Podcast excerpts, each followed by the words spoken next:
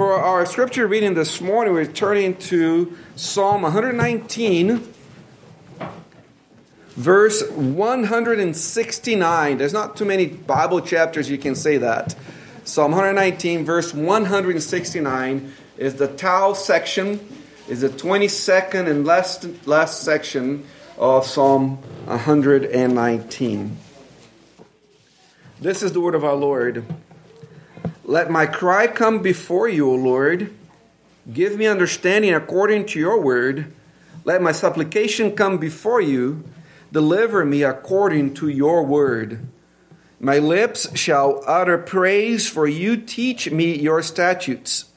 My tongue shall speak of your word, for all your commandments are righteousness. Let your hand become my help, for I have chosen your precepts. I long for your salvation, O Lord and your law is my delight. And my soul live, let my soul live, and it shall praise you, and let your judgments help me. I have gone astray like a lost sheep. Seek your servant, for I do not forget your commandments. This is the word of our Lord. Let us pray together. Father, we thank you that your word is, is powerful and sharp, penetrating to our hearts and dividing even the indivisible. We thank you that your word exposes our heart before you with whom we have to do, and your word reveals what's in our heart, even to ourselves. We pray as your word is proclaimed from this pulpit today that you would uh, wield it by your spirit and work in our hearts. We pray to keep us from error, but you'd encourage us to pursue Christ more deeply, more courageously, and, and with greater faith. We're asking His name. Amen. Please be seated.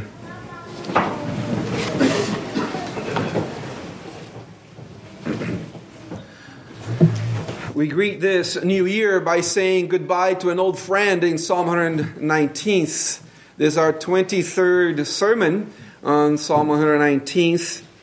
We have been spent we have spent nearly a half of a year 23 sermons is almost a half a year, though we did differently where we did morning and afternoon uh, services, uh, uh, focusing on Psalm 119. And we spent nearly half a year considering, considering the richness of the depths of the psalm. It, it has been a great blessing to me preparing uh, these sermons, and I hope that the, the Lord has been using these sermons to also work in your heart as He has been working in my heart through them as we have been seeing through all these sermons, that this psalm is about the Word of God and the God of the Word. More precisely, this, is, this psalm is about the Word of God and the God of the Word in the context of suffering that then spills into all the contexts of life.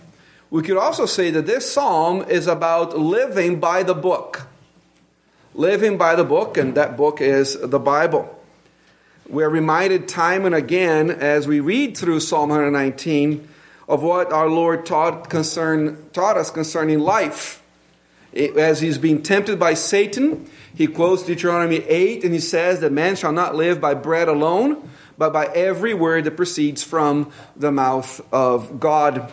In one sense, the title for the psalm or the title for the series could be Not by Bread Alone because that's exactly what this psalmist is teaching us that we as believers do not live by bread alone. The psalmist has over and over professed how much he loves the Word of God, how much he wants to know the Word of God, how much he studies the Word of God, and how much he wants to live by the Word of God. Today, as we come to the end of this psalm, once again, the psalmist is going to have things to teach us about how to live the Christian life by the book. The psalmist is teaching us once again about how to live the life of faith. And I want us to see five things concerning living by the book in this passage, in these eight verses that conclude Psalm 119. I want us to see something about prayer. I want to see something about I want us to see something about distress. I want us to see something about joy. I want to see something about us to see something about law. And I want to see us to see something about straying from the Lord as we think about living by the book. So, something about prayer. This section, like so many others, if not all the sections of Psalm 119, starts with a prayer. In verse 119, the first half, the psalmist says, Let my cry come before you, O Lord. And in verse 170, let my supplication come before you. Living by the book means living by prayer. Not living on a prayer, by living by prayer.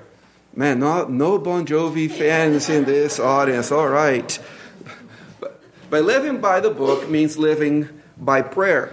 Sometimes we think of Christianity as being something like take two, two verses and call the pastor in the morning, some mechanistic thing that if we check a bunch of boxes, then we arrive at, at some outcome. But that's not really what Christianity is. It, Christianity is a matter of listening intently to what the scriptures teach us about the whole range of the Christian life, and that includes prayer. That living by the book is living by prayer. Have you ever been put into a situation or situations in your life where the only thing you could do about your circumstances was pray? Everything else is gone. There's, you've tried everything else. You've worked hard. You can't not see a way out of it. The only thing left for you to do is pray. Not sure I understand.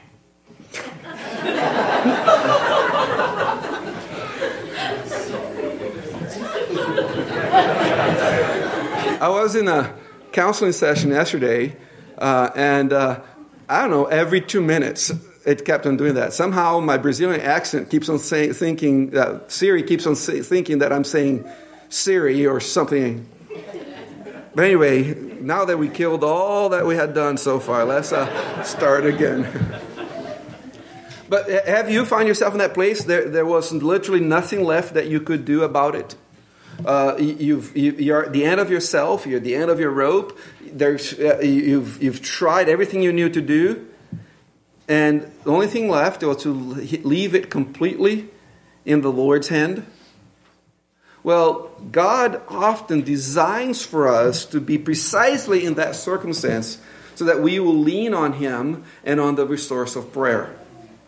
Uh, it, it's. Uh, um, unfortunately, a, a, disgraced Christian author once said, and it was a good thing, so let's put the disgrace thing aside, that really Jesus is found at the end of your rope.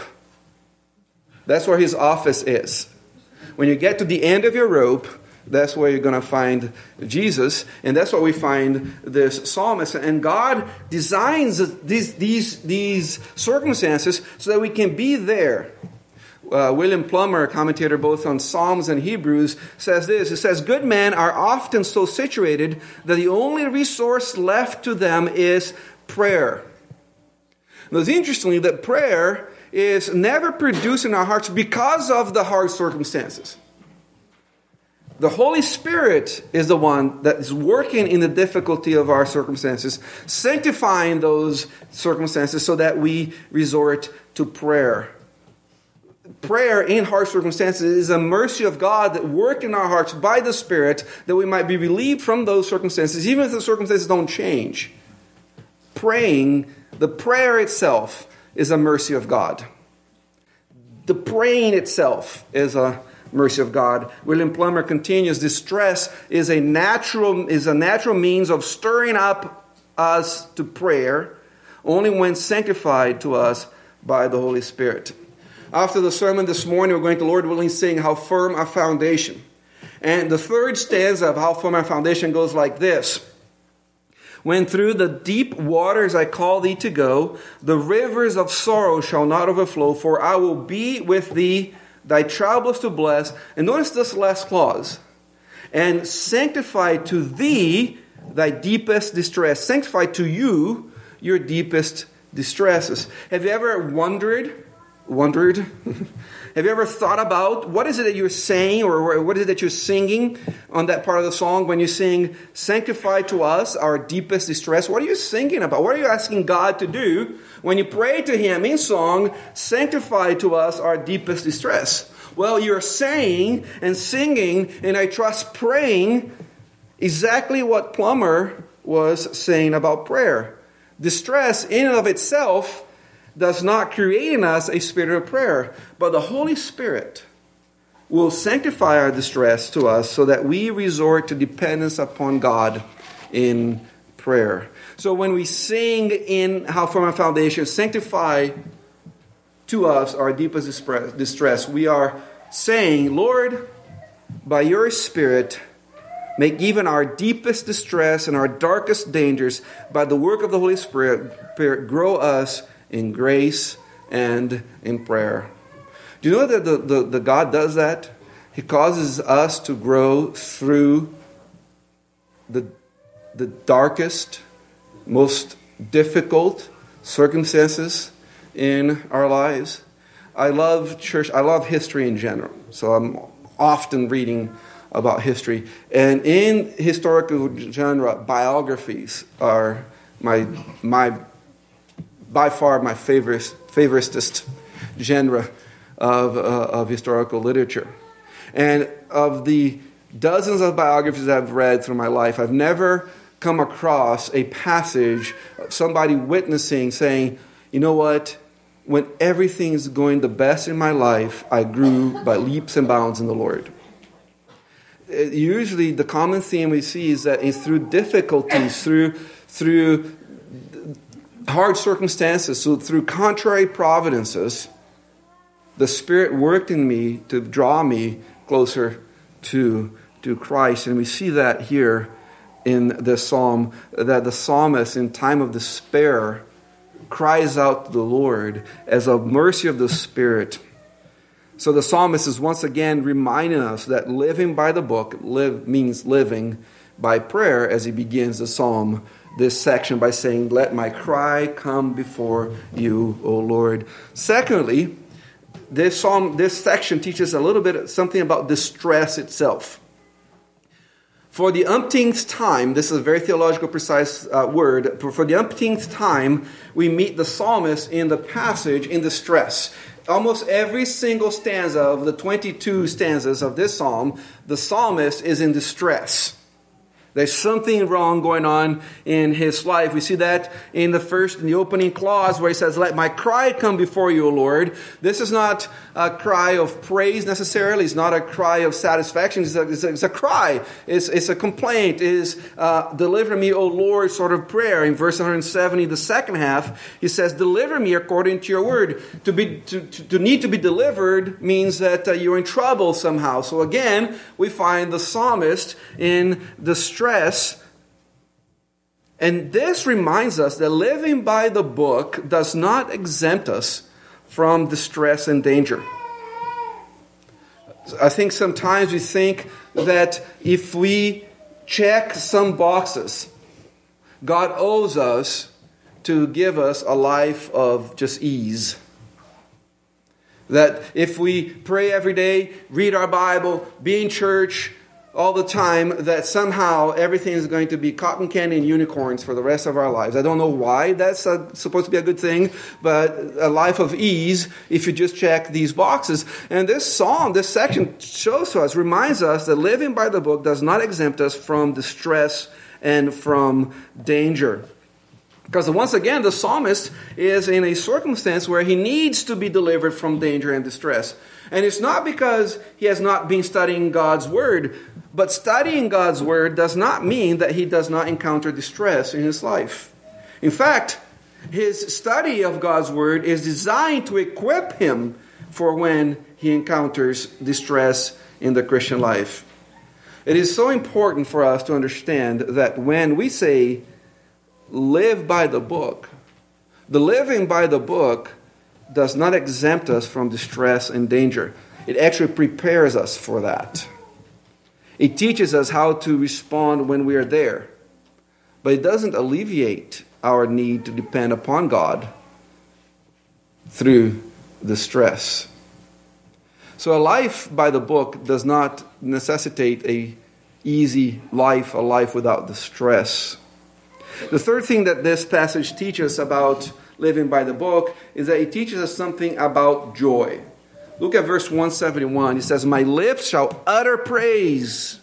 And then in verse 172, My tongue shall speak of your word. I think some translations have how shall sing of your word. That, that's really the idea here. And in 175, the first half says, Let my soul live, and it shall praise you. Now, this is going to sound perhaps counterintuitive to some of you, but just stay with me for a moment, and I think this may make sense. Living by the book means living a life of joy and praise. It is of the essence of a Christian to have joy. Now, do you understand what I say when, what I mean when I say it is of the essence of the Christian? If you take joy of the description of a Christian, you no longer have the description of a Christian. That's what it means to be of the essence of, of something. The psalmist, moved not only by God's deliverance, but by God's word, pours forth praise to God.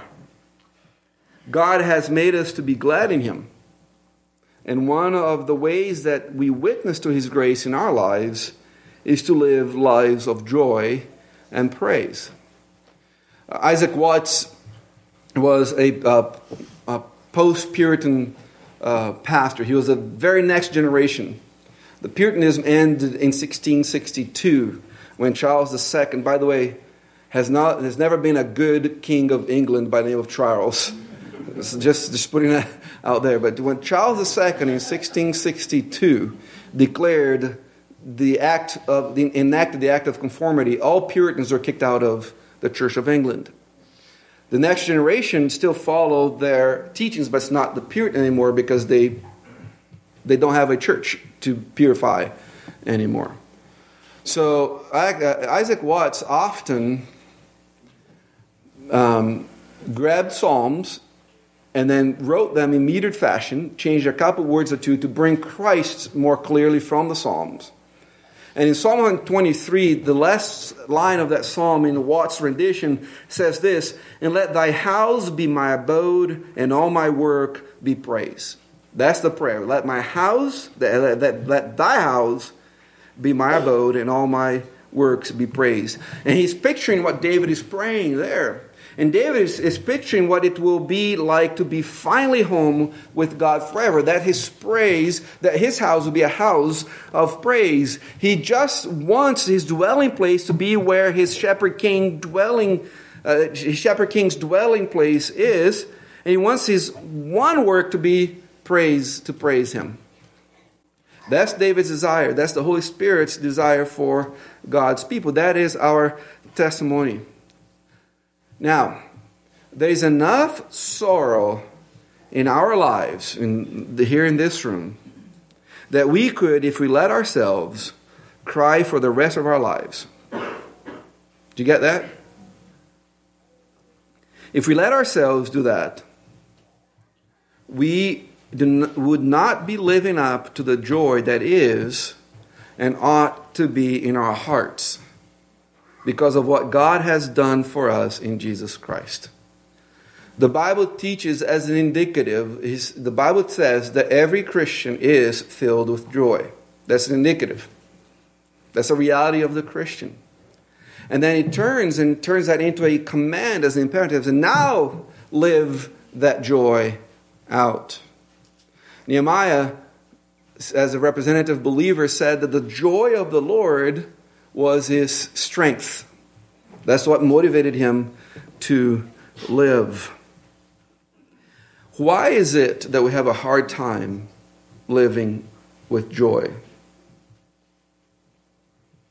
Think that for a minute. Why is it that we have we don't have to answer aloud, but just think for a moment.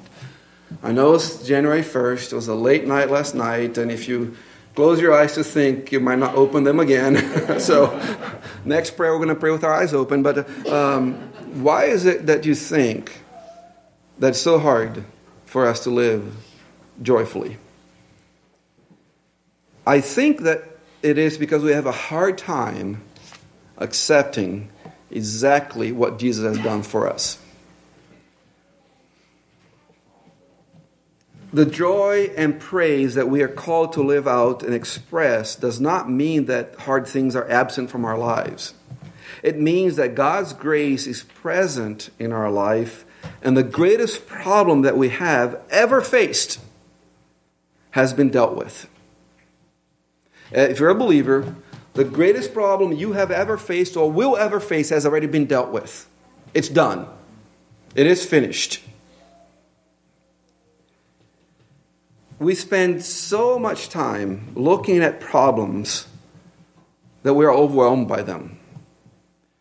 And, you know, some of you would say that that is a description of your pastor but I'm just a realist. I'm not a pessimist. I'm not a cynical, right? I'm just a, a realist. Um, I was talking to somebody either Wednesday or last Sunday about the idea of a, cap, a cup half full and a cup, or a cup half empty. And uh, the reality is, I'm a cup half empty. By nature, a cup half empty person. And that's not a good thing to be. So do as I say, not necessarily as I, as I do.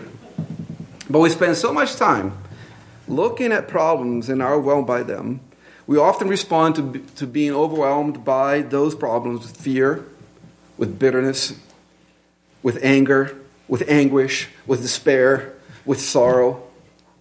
But the biggest problem we have ever faced was a consequence of our enmity with God. And God Himself has taken that away at the expense of his own son. Because of that, there should be joy and praise in our hearts and lives no matter what else is going on. That is living by the book. An example of that is Acts chapter 16, where Silas and Paul are in prison, shackled in a very uncomfortable position, expecting to be killed by the morning. And what is it they're doing? They're singing hymns and praises to the Lord. It's not a fake thing, it's not a fake joy. It's not a on the outside joy. Have you ever seen depression medicine commercials? The person carries around a little smiley face, and with us, that's not what we're calling here. That you have the joy of the Lord because you have the Spirit of the Lord in you. Now we live out that reality in the Spirit. Do you think people out there get that about us? Is that something that would be that, that, that people out there would say about the saints at the Bible Presbyterian Church of Olympia? If not, let us pray that the Lord would more obviously manifest in us our joy in Him. Let us pray that the Lord would not let us be so overburdened by the anxieties and cares of this life. Let us pray that the joy that He has put in our hearts by the work of the Holy Spirit through the grace of the Lord Jesus Christ would not fail to radiate, radiate in our relationships with others. Let us pray that the joy that, remember the little song? Um, joy, joy, joy, deep in my heart. Where? Deep in that's pray that that joy is not so deep that it can't come out. That the joy that's there would just spring forth into our living in 2023. Living by the book means a life of joy and praise. Fourthly, living by the book uh, also has something to do with the law of God. And this section of the psalm teaches us something about the law of God. Look at verse 174, the second half. He says, And your law is my delight. Then 175, the first the second half, and your judgments help me. We live in a day and age where m- many people just don't like rules and is celebrated in pop culture. Okay, has any here anybody here watched Frozen? Okay, you can raise your hand. Raise your hand. There we go. Good job, Keith. Mm, Keith is. what is Frozen all about? Can anybody tell me any of the kids? Okay, uh, Braven, what's what's Frozen all about?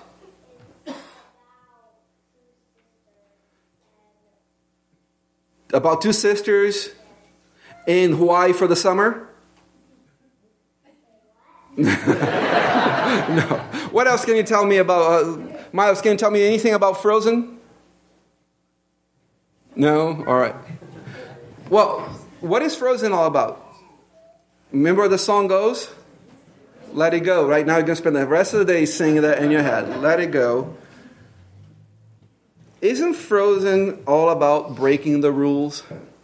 Isn't the heroine, the star, the protagonist, the most important person? Uh, she finds fulfillment when she realizes that she doesn't have to keep the rules, that she, that she can just let it go. The song actually says this It is time to see what I can do to test the limits and break through. No right, no wrong, no rules for me. I'm free. And that is really the what our culture teaches today. There's, there's a celebration of how nobody's going to bind Elsa by their rules. Elsa is, is the. Okay. I should have watched as a review for it, but I didn't. Uh, uh, there's, there's the celebration of how nobody's going to bind Elsa by their rules. And that's a reflection of our society. She's supposed to just let it go. Well, the psalmist says, Your judgments, your rules help me. They don't rain on my parade. They don't ruin my life. They don't cramp my style. They help me. Law phobia or rule phobia is a sign. And listen to this this disregard for law, the dislike for law, is a sign, especially the law of God, is a sign of deficient faith. And a sign that one has not yet drunk deeply of the well of God's grace and does not yet know the Father's loving purposes for good stored up in the commandments of His Word. It is those who have been made friends with God by grace who realize that the law is no longer their accuser, but their friend. The law is there to help them. It is a, li- a rule of life, not a curse of death. Living by the book means maturing beyond an anti law spirit that hates commands and rules because these commands in the Word of God are meant to bless us. Lastly, the fifth thing that this psalm tells, this section of the psalm tells us about living by the book. It tells us something about straying. Straying. Look at verse 176. I have gone astray like a lost sheep. Seek your servant, for I do not forget your commandments. Isn't it appropriate that when you get to the very last verse of an entire psalm that has been devoted to the glory of God's word and in which we have met repeated expressions of the psalmist's determination to obey God's word, that we have a prayer on the part of the psalmist for what he wants God to do when he doesn't obey that word that he's been emphasizing now for 175 verses. Brothers and sisters, living by the book means more than treasuring God's word and studying God's word and praying God's word and being guided by, guided by God's word. Living by the book means a humble, repentant, dependent spirit that recognizes that we will still need the Lord's rescue in our life. As Christians, we still need the Lord's rescue in our lives. Loving and studying the Word of God attentively does not mean that we will never stray in our Christian lives or that we will never need God's rescue. In fact, our study of the book, our study of the Bible teaches us to doubt our faithfulness and to trust the faithfulness of our shepherd. The psalmist, precisely because he knows what's in, in the book, ends with a prayer. He says, Lord, when I stray, I know, and I know I will because I really believe this book. I want to ask you this one thing come after me like a lost sheep. Don't leave me to my own devices and desires. Come, rescue me because I will need you. Brothers and sisters, if we are honest, we all know that from time to time we find ourselves in places where the only hope for us is the Lord's rescue. We find ourselves straying. This is true of me, it's true of your elders, and it's true of all of us. That we find ourselves wavering in our faith. We find ourselves wavering in our commitment to the Lord. We find ourselves wavering in our commitment to obedience to His Word. And this is important because if we don't, if we're not willing to recognize that, we're not going to seek the Lord for His rescue.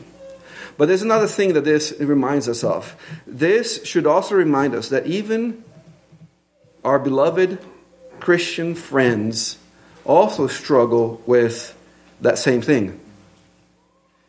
Even though it may be a different sin than the ones that we may go astray with. Isn't it interesting how we tend to be patient with ourselves in our own sins and impatient with other Christians in different sins?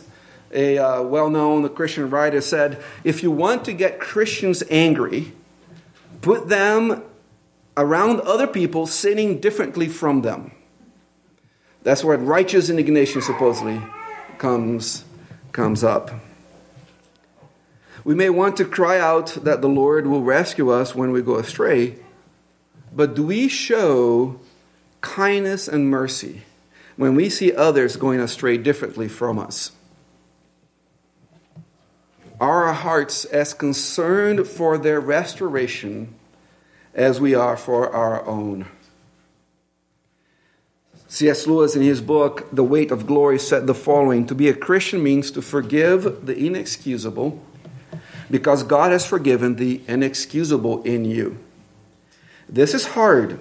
It is perhaps not so hard to forgive a single great injury, but to forget the, forgive the incessant provocations of daily life, to keep on forgiving the bossy mother in law. This is C.S. Lewis, okay? To keep, to keep on forgiving the bossy mother in law, the bullying husband, the nagging wife, the selfish daughter, the deceitful son. How can we do it? Only, I think, he says, by remembering where we stand, by meaning our words when we say our prayers each night, forgive us our trespasses as we forgive those who trespass against us. We are offered forgiveness on no other terms.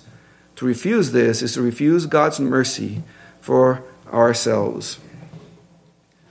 My brothers and sisters, we know in our hearts that we will need God to rescue us when we stray. And we rightly pray that He will. Pray that for others who are sinning differently from you, even if that sin is against you. This is a mark of grace, and that's something that we need. To live by the book is to acknowledge that there is a danger of straying not just for ourselves, but from those around us. And out of kindness and mercy, we'll seek the Lord to restore us. And so we come to the conclusion of our study on the psalm. As I've said before, when we finish a series, it's kind of like a, uh, and I used to say that now um, before, and now I have experiential knowledge. It's like a, a kid moving out of the house. Things are never going to be the same, and it's unlikely that as a pastor, I'll ever come back to Psalm 119 to preach another series. Unless you guys fire me and I go to some other church and then I'll preach the same series over there. Um, but we're done. We concluded perhaps never come back. May God make us, all of us, to live by this book as this psalm so thoroughly, deeply, and helpfully pointed us to do. Let us live by the book. Let us pray. Father in heaven, thank you that you are a good God to us. We thank you that you're a God who speaks to us through your word. We pray that we value this word and that we would not be not only hearers of this word, but also doers of it, that we might have great joy in it. For we ask in Jesus' name, amen.